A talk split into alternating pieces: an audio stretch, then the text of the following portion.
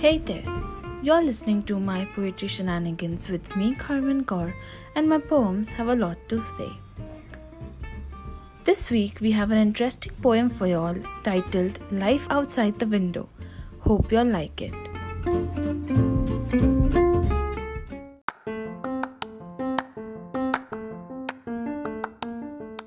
I was the child who figured out what the clouds looked like. Yes, I was the crazy daydreamer who saw dolphins jumping between clouds and unicorns roaming about on a blue canvas right outside the window.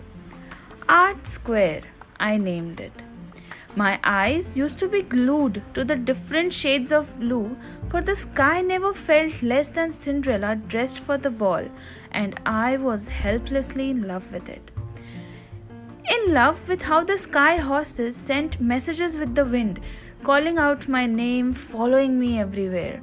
So sometimes I followed them too, running up the stairs to catch them and the sunset red handed, playing a symphony of colors, melting the sun within.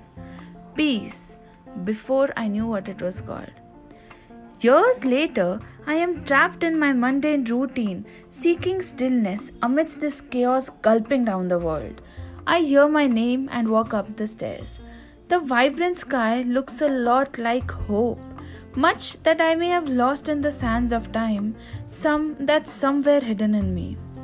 The coral clouds bring back the unicorn and my smile, and I don't leave until the sun sets.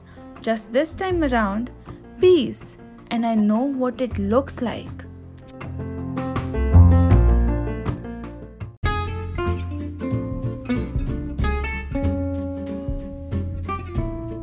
So that was all from me for today's episode. I hope you liked the poem.